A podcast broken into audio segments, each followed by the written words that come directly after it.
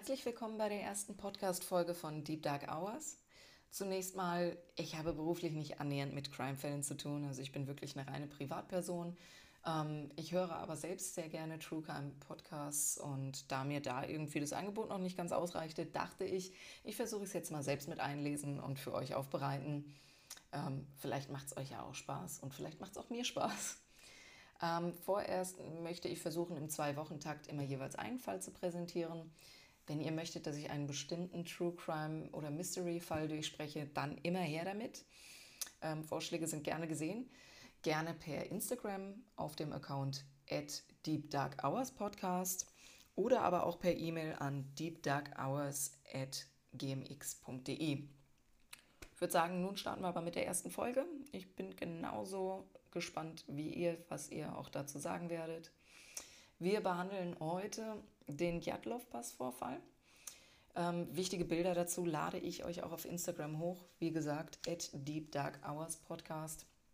Ähm, folgt mir da, schaut euch die Bilder an. Das wird wahrscheinlich auch für die Erklärung ein bisschen einfacher sein.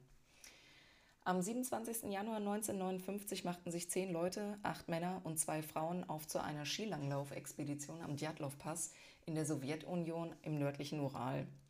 Diese galt als Expedition der Stufe 3, also durchaus mit Gefahren verbunden, aber bei erfahrenen Leuten eigentlich kein Problem. Start der Expedition sollte der kleine Ort Vichy sein. Die zehn Leute waren allesamt Studenten oder Absolventen des Polytechnischen Instituts in Jekaterinburg und sollten durch die Expedition einen besseren Abschluss des Sportstudiums erlangen. Ähm, die Teilnehmer waren Igor Djatlov, Zinaida Kolmogorova, Ludmila Dubinina, Alexander Kolevatov, Rustem Sloborin, Georgi Krivinischenko, Juri Doroschenko, Nikolai Tobi Brignol, Alexander Soltarev und Juri Judin. Alle zehn haben bereits mehrfache Erfahrung mit schwierigen Wander- und Expeditionsstrecken, sind da auch wirklich schon diverse Expeditionen mitgelaufen. Deswegen sollte eigentlich auch die Stufe 3 für sie kein großes Problem darstellen. Und so starteten die zehn dann am 27. Januar 1959 die Expedition. Bereits am ersten Tag musste aber Juri Judin wegen gesundheitlichen Gründen umkehren. Man sagt, er hatte Probleme mit dem Bein, konnte deswegen nicht daran teilnehmen. Die übrigen machten sich auf den Weg. Die Rückkehr der übrigen neun war dann für den 12. Februar geplant, also nach 16 Tagen. Djatlov sollte dann per Telegraph seinem Sportverein Bescheid geben, dass sie zurück sind. Und als am 12. Februar kein Telegraph eintraf, waren auch erstmal nicht wirklich die Leute verwirrt oder machten sich Sorgen, zumal Juri Judin später noch aussagte, dass Djatlov ihm vor seiner Rückkehr mitteilte, dass er davon ausginge, einige Tage länger geplant zu benötigen. Und daraufhin starteten dann auch erst am 20. Februar auf Wunsch von Angehörigen eine Gruppe freiwilliger Studenten des Instituts mit der Suche nach den neuen Vermissten. Später beteiligten sich dann auch Polizei und Armee mit Hubschraubern und Flugzeugen. Sechs Tage später, am 26. Februar, fanden die Suchtrupps ein Zelt. Dieses gehörte den Vermissten, doch es war verlassen, zerstört und die Mitglieder hatten die gesamte Ausrüstung zurückgelassen. Daher gab natürlich Zelt und auch dessen Fundort sofort Rätsel auf. Laut gefundenen Tagebüchern der Gruppe erreichte dieser am 31. Januar im geschützten Tal den Fluss Ausby und errichtete dort vier Tage nach Expeditionsstart ein Versorgungslager, um nicht die gesamte Ausrüstung mitnehmen zu müssen. Am darauffolgenden Tag, den 1. Februar, zog die Gruppe weiter den Berg hinauf. Sinnvoll wäre jetzt der direkte Weg durch den Gebirgspass gewesen um zu dem schützenden Wäldchen der Gegenseite zu kommen. Stattdessen wählte aber die Gruppe den Weg direkt den Hang hinauf und errichtete ihr Zelt völlig ungeschützt an diesem Hang. Eine Begründung dafür findet sich nicht in den Tagebüchern. Scheinbar war die Sicht durch einen Schneesturm vielleicht so schlecht, dass die Gruppe die Orientierung verlor. Beim Untersuchen des Zelts fand man dann heraus, dass dieses an mehreren Stellen von innen aufgeschlitzt worden war und zwei große Stoffstücke aus der Zeltwand herausgerissen wurden. Der nicht unter der Schneeschicht bedeckte Ausgang war im unteren Teil aufgeknüpft, aber nicht komplett geöffnet, was darauf schließen lässt, dass sie dann eben alle durch die Schlitze entkamen oder flüchteten. Auf dem Zeltdach fand man eine funktionierende Taschenlampe, die nicht mit Schnee bedeckt war und Jadlov gehörte. Es schien, als hätte die Gruppe das Zelt fluchtartig, wie gesagt, verlassen. Vom Zelt ausgehend befanden sich Fußspuren, die darauf schließen ließen, dass die auch alle dort geflüchtet sind, und zwar alle den Hang hinab. Weitere Fußspuren, abgesehen von ihren, waren nicht zu finden. Und so folgte man den Fußspuren von denen. Ähm, allerdings auch nur 500 Meter, denn danach verloren sie sich leider. Sie folgten der Richtung jedoch weiter und nach rund einem Kilometer fanden sie an der Baumgrenze unter einer mächtigen Kiefer die Leichen von Krivonischenko und Doroschenko. Auf Instagram habe ich euch, wie gesagt, Bilder hochgeladen, unter anderem eins von dem gefundenen Zelt und auch einen Lageplan, in dem die Fundorte ersichtlich sind der einzelnen Personen. Ähm, die beiden an der großen Kiefer sind an Position 4 des Lagepo äh, Lageplans gefunden worden. Bis auf Unterwäsche waren die beiden Männer tatsächlich unbekleidet und in unmittelbarer Nähe fand man Überreste eines Feuers. Zudem wies die große Kiefer bis in mehreren Metern Höhe Haut- und Muskelgewebsspuren auf, was jetzt darauf schließen lässt, dass wirklich irgendjemand versuchte, diese Kiefer hinaufzuklettern. Im näheren Umkreis befanden sich rund ein Dutzend Baumstümpfe von abgesägten jungen Tannenbäumen. Vielleicht für das Feuer, man weiß es nicht. Nach weiterer Suche fand man zwischen Zelt und Kiefer drei weitere Leichen. 300 Meter entfernt von der Kiefer fand man Expeditionsleiter Djatlov auf Position 3. 480 Meter entfernt Slobodin auf Position 2 des Lageplans. Wie gesagt, gern in das Bild schauen. Und 630 Meter weiter ähm, fand man Kolmogorova, Position 1 auf dem Plan. Die Suchtrupps berichteten, dass die Körperhaltung darauf schließen ließ, dass sie wohl versuchten, zum Zelt zurückzukehren. Sie trugen keine Schuhe, waren aber sonst relativ warm gekleidet. Während die verbliebenen vier Mitglieder weiterhin als vermisst galten, untersuchte die Gerichtsmedizin die gefundenen fünf Leichen. Doroschenko fand man so gut wie unbekleidet und ohne Schuhe. Die Haut wurde als braun-lila beschrieben. Totenflecken, entstehen durch die letzte Blutzirkulation am Körper an den Stellen, die quasi am tiefsten sind. Heißt, stirbt einer auf dem Rücken, hat er diese halt am Rücken. Das habe ich jetzt einfach mal stark vereinfacht erklärt, da wahrscheinlich nicht alle hier Mediziner sind, inklusive mir. Ich bin nämlich auch kein Mediziner. Ähm, Totenflecke hatte Doroschenko am Nacken, Oberkörper und an den Extremitäten. Und diese stimmten nicht mit der Position überein, in, in der man ihn auffand. Ähm, es schien also, als wäre der Körper nach dem Tod noch bewegt worden. Aus seinem Mund kam graue Flüssigkeit, die auf ein Lungen Lungenödem hinweisen könnte. Er wies zudem diverse Schnitt- und Schürfwunden und erfrorene Zehen und Finger auf. Die Flüssigkeit löste Spekulationen aus, dass vor dem Tod jemand oder etwas auf seine Brusthöhle drückte. Diese Verhörmethode, entschuldigt, diese Verhörmethode verwendete gerne der NK VD, Stalins Geheimpolizei. Die Ursache könnte aber auch ein schlimmer Sturz von dem Baum gewesen sein. Als offizielle Todesursache wurde dann aber Unterkühlung circa sechs bis acht Stunden nach der letzten Mahlzeit angegeben.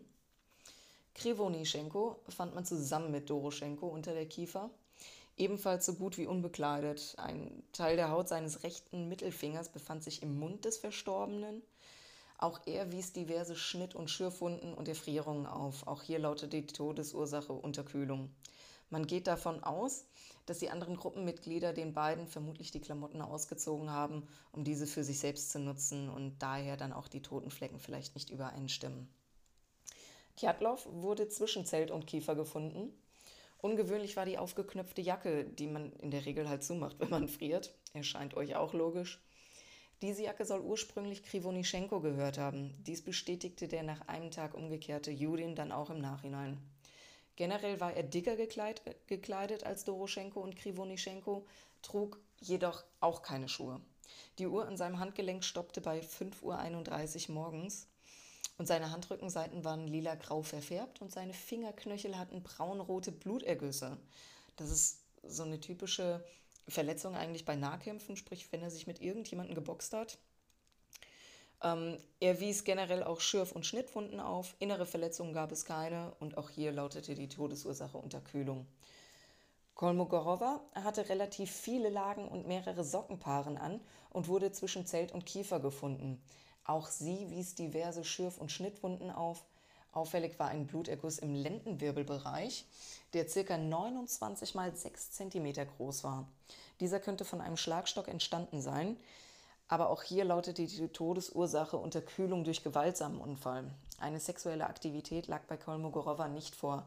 Also geht man wirklich davon aus, dass ähm, kein Sexualdelikt da vorliegt, sondern ja, irgendwas anderes passiert sein muss. Jetzt muss man sich mal überlegen, äh, ja, die Größe des Blutergusses, 29 mal 6 cm, also es war schon, schon ordentlich. Slobodins Leiche fand man ebenfalls zwischen Zelt und Kiefer. Seine Armbanduhr blieb um 8.45 Uhr morgens stehen. Auch er hatte wie Djatlov Blutergüsse an den Fingerknöcheln, die auf einen Nahkampf hindeuten könnten. Auch er hatte diverse Schnitt- und Schürfwunden sowie einen Schädelbruch im vorderen linken Bereich. Man ging davon aus, dass dieser durch einen stumpfen Gegenstand entstand. Und die Verletzungen könnten entstanden sein, indem das Slobodin mehrfach auf sein Gesicht fiel beim Berg hinuntergehen.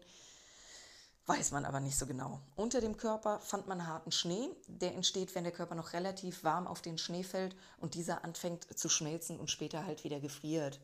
Bei den anderen Leichen hatte man bei der Bergung nicht so drauf geachtet. Deswegen es könnte sein, dass das unter den anderen Leichen auch der Fall war. Weiß man aber leider nicht mehr. Erst am 4. Mai dann, wir erinnern uns zurück, Start der Expedition war am 27. Januar und Suche fang, fing dann an am 20. Februar. Und die anderen fünf und das Zelt wurden am 26. Februar gefunden. Und jetzt erst am 4. Mai fanden sie die Leichen der anderen vier Vermissten. Diese wurden gefunden, weil es so langsam taute und, und der Schnee abflachte und ein Spaziergänger dann eine Schneise abgeschnittener Zweige fand, diesen folgte und daraufhin die Leichen entdeckte. Ähm, das Kuriose ist, die Zweige waren wie gesagt abgeschnitten, aber es fand sich nie ein Messer bei diesen Leichen. Ähm, die Leichen wurden in einer selbstgebauten Höhle gefunden, die vermutlich die Idee von Zolotarev war. Diese Höhle war halt ein üblicher Weg, um den Winter an der Front zu überleben und war unter diesen Umständen auch die beste Überlebensmöglichkeit während die drei anderen es zurück zum Zelt schafften, um die Ausrüstung zu holen. Die Gruppe handelte also eigentlich richtig und tat wirklich alles, um nicht zu erfrieren. Wie wir wissen, es ist halt trotzdem schiefgelaufen. Warum ist halt wirklich die Frage. Ähm, Zweige wurden sogar hergebracht und untergelegt, damit man möglichst keinen Kontakt zum kalten Schnee hatte. Dubinina hatte zudem Kleidung von Krivonischenko an. Ähm, diese Kleidung wies erhöhte radioaktive Strahlenwerte auf. Warum dort die Radioaktivität festgestellt werden konnte, wurde nie geklärt. Zwei der gefundenen Leichen wiesen erhebliche Schäden an ihren Knochen auf. Ärzte verglichen das Ausmaß damit, ähm, als wäre man von einem Auto erfasst worden und angefahren worden. Dubinina fehlte zudem die Zunge. Ähm, ebenfalls waren die Rippen mehrfach gebrochen, zudem massive innere Blutungen. Ihr Magen enthielt circa 100 Gramm dunkelbraune Schleimhautmasse. Von einigen wird dies als Hinweis darauf gewertet, dass halt ihr Herz noch schlug, als die Zunge entfernt wurde. Als Todesursache wurden die inneren De äh, Verletzungen dann deklariert und ähm, Dubinina soll wie Komogorova auch nicht sexuell aktiv gewesen sein, also auch hier kein Sexualdelikt. Ähm, Solotarev fehlten seine Augäpfel und äh, wies ebenfalls mehrfach gebrochene Rippen auf. Er war relativ warm gekleidet und ist in der Höhle nicht an Unterkühlung gestorben. Also er hatte tatsächlich auch Schuhe an. Er trug eine Kamera um den Hals. Dies war für den umgekehrten Judin tatsächlich eine sehr große Überraschung, denn wo er die Gruppe verlassen hatte, wusste er nur von vier Kameras. Die wiederum wurden ja schon im Zelt gefunden. Ähm, das heißt also, dass äh, Zolotarev einfach die ganze Zeit eine zweite Kamera hatte und niemand hat sie gesehen. Leider konnte man jetzt da bei dieser Kamera auch nichts mehr auswerten, denn das Schmelzwasser hatte den Film beschädigt. Und es blieb wirklich die Frage, warum er das Zelt scheinbar mit Kamera verließ und generell überhaupt zwei Kameras mit auf die Reise nahm. Ich muss jetzt hierzu auch sagen, zu dem Zeitpunkt waren Kameras jetzt auch nicht das günstigste. Und ähm, fünf Kameras waren dann schon echt viele. Dann die Filme dazu, das kostet ja auch alles sehr, sehr viel Geld. Und ja, die Kamera, die er täglich nutzte und die auch jeder kannte, die wurde im Zelt zurückgelassen. Ebenfalls soll er wohl beim Auffinden einen Stift und einen Notizblock in der Hand gehalten haben. Und dieser Notizblock wurde aber lediglich von einer Person, von Oberst Ortikow, gesehen. Dieser fluchte wohl beim Fund und sagte, er hat nichts geschrieben. Der Verbleib des Notizblocks ist bisher immer noch unbekannt nach all diesen Jahren. Dieser wurde wirklich nie als Beweismittel eingereicht und daher hat keiner eine Ahnung, was da vielleicht noch drin war. Die, Fund die Wunden von Dubinina und Solotaraviev sind ziemlich ähnlich und entstanden durch ein starkes Trauma. Die Wunden sollen denen, die sich aus einer Stoßwelle eine Bombe ergeben, ähnlich sein. Nach diesem Trauma hätten sie circa 10 bis 20 Minuten noch überleben können und dann wären sie tatsächlich leider verstorben. Kolevatov wurde mit aufgeknöpfter Jacke gefunden. Da sind wir wieder bei dem anderen Herrn auch. Das ist wahnsinnig ungewöhnlich. Also, wenn ich friere, dann natürlich knöpfe ich mir die Jacke zu. Deswegen ist es sehr komisch, dass er dann an Unterkühlung starb. Teile seiner Kleidung wurden später radioaktiv getestet. Seine Haut war grauengrün mit, mit so einem Hauch von lila. Viele Verletzungen konnten so an sich nicht festgestellt werden. Eine gebrochene Nase, ein deformierter Hals und eine Wunde hinter dem Ohr könnten das Ergebnis eines Kampfes sowie die Todesursache sein. Die Verletzungen können aber auch entstanden sein, durch dass der Körper drei Monate lang einfach der Natur ausgesetzt war. Der Arzt versuchte jedoch auch, also der autopsieführende Arzt versuchte gar nicht dafür irgendwie eine Erklärung zu liefern. Ähm, generell könnten diese Verletzungen aber auch durch Spezialkräfte entstanden sein, die gerne auf diese Art und Weise töten. Ähm, ganz sicher kann man sich aber nicht sein, da der Autopsiebericht so kurz gehalten wurde und keine weiteren Details über den Körper da waren. Wie gesagt, da wurde die Autopsie sehr lasch und einfach mhm. abgefertigt. Thibaut Brignol ähm, war wie Zolotarev dick gekleidet. Es wird im Nachhinein vermutet, dass die zwei zum Fluchtzeitpunkt sich schon außerhalb des Zelts befanden. Dies könnte dann der Grund sein, warum beide Wanderschuhe trugen und mehrere Kleidungsschichten anhatten. Thibaut Brignol trug zwei Uhren am linken Arm. Eine hielt 8.14 Uhr morgens an und eine 8.39 Uhr morgens. Er wies einen sehr großen Schädelbruch auf, einen versehentlichen Sturz auf einen Felsen schloss die Autopsie für diesen massiven und ungewöhnlichen Bruch tatsächlich aus.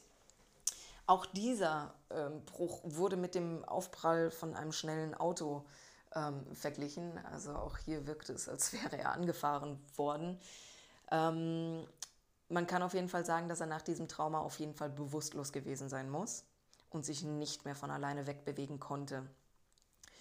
Ähm, generell, ja, so wurden die neun Personen dann gefunden. Ihr habt selbst jetzt während meiner Erklärung gemerkt, ähm, es ist alles ein bisschen mysteriös.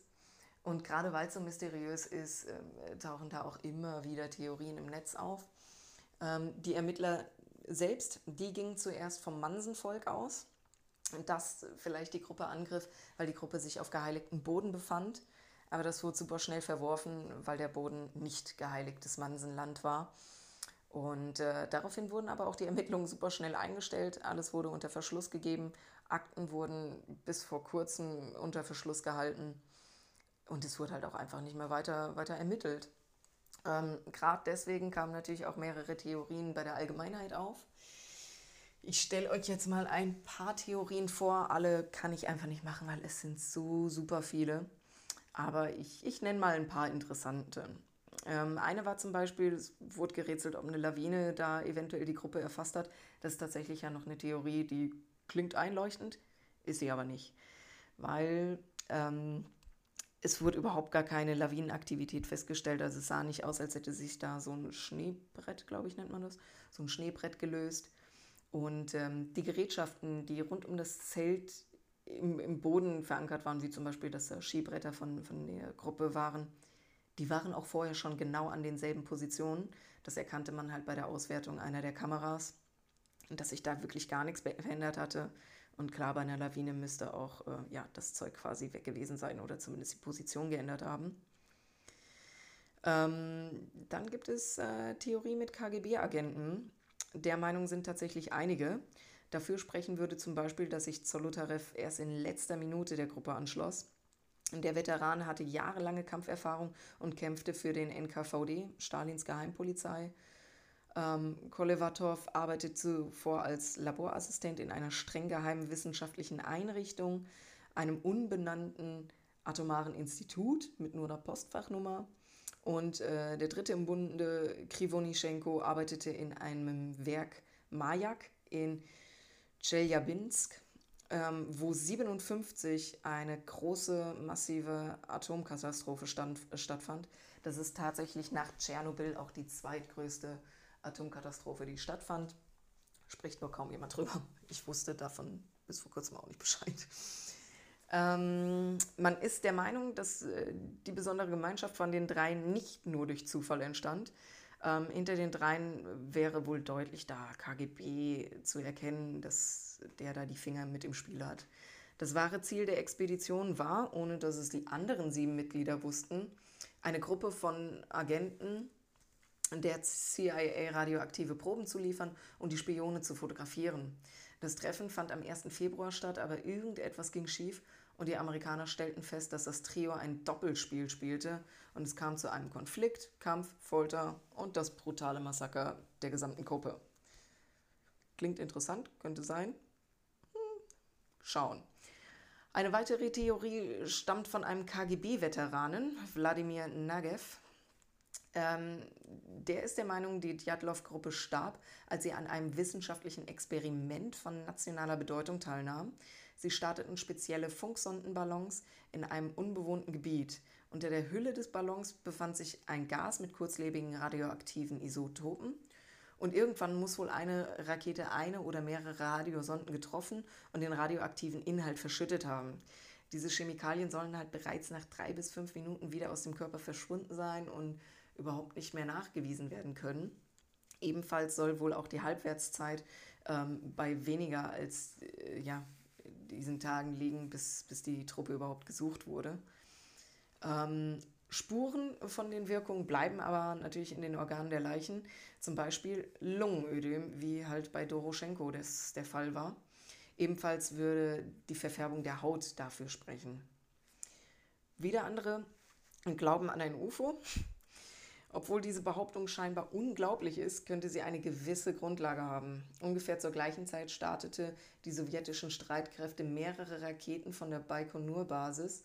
Und obwohl das Militär behauptete, die Raketen seien im Nordural gelandet, sahen mehrere Geologen 70 Kilometer von den Bergen entfernt an einem 1. Februar, nee, am 1. Februar einige leuchtende und pulsierende Objekte in Richtung Berge fliegen. Ähm, diese große Kiefer, unter der die zwei gefunden wurden, ihr ähm, Doroschenko und Krivonischenko, die soll wohl oben auch verbrannte Äste haben. Das sagte zumindest Lev Ivanov, ein Mann, der für diese Ermittlungen am Pass zuständig war. Und dieser berichtete ebenfalls später, dass er gezwungen wurde, jede mögliche Erwähnung von UFOs und irgendwelchen äh, Phänomenen, die darauf schließen ließen, aus den offiziellen Ermittlungen und Berichten wieder rauszustreichen. Also er wurde dazu gezwungen, das einfach nicht zu erwähnen. Viele denken auch an geheime Waffentests und dass die Gruppe vielleicht unfreiwillig Zeugen von diesen wurden und anschließend einfach von Streitkräften der KGB eliminiert wurden, damit es nichts ans Licht kommt. Und ähm, an den Fundort, wo sie dann letztendlich auch gefunden wurden, eben von KGB verbracht wurden und der KGB alles so herrichtete, dass es einfach nur ja, nach einem unglücklichen Unfall und einem Kältetod aussah. Äh, eine andere Theorie geht von Infraschall aus. Ähm, da hat sich mal ein kluger Mensch hingesetzt und hat mal die Begebenheiten geprüft und hat gesagt, in dieser Schneise könnte es ein krasses Windphänomen geben, das als Karman-Wirbelstraße bezeichnet wird. Ähm, dieses Windphänomen soll wohl Töne erzeugen, die jetzt so bewusst nicht von Menschen wahrgenommen werden kann. Aber die Töne sollen wohl so schrecklich und kraftvoll sein, dass dieser nachweislich beim Menschen unterbewusst irrationale Angst auslöst, sodass du dann halt einfach flüchtest und keine Ahnung mehr hast, wo oben und unten ist. Vielleicht wäre das auch noch eine Lösung. Das sind jetzt nur einige Theorien, die sich um den Vorfall ranken. Wie schon gesagt, es gibt so viele weitere im Netz zu finden. Könnt ja gerne selber mal gucken, was denkt ihr? Was sagt ihr zu den vorliegenden Theorien? Habt ihr weitere Theorien? Welche haltet ihr für stimmig? Was spricht für euch für welche Theorie? Was spricht dagegen? Lasst es mich gerne wissen, entweder über meinen Instagram-Account at deepdarkhourspodcast oder gerne auch per E-Mail an deepdarkhours.gmx.de. Dann können wir das nämlich gerne auch nochmal in der nächsten Folge kurz ansprechen, was eure Ideen waren und ähm, was eben der Mehr die Mehrheit von euch gemeint hat. Und ansonsten äh, würde ich sagen, jo, knappe halbe Stunde reicht. Ich danke euch auf jeden Fall fürs Zuhören. Ich hoffe, es hat euch so viel Spaß gemacht wie mir. Und also was heißt Spaß? Natürlich ist es nicht Spaß, wenn irgendwelche Leute ums Leben kommen, aber ich hoffe, es hat euch gefesselt und es war für euch informativ. Wie gesagt, weitere Ideen zu irgendwelchen Fällen könnt ihr mir auch gerne liefern. Ich danke euch fürs Zuhören. Tschüss.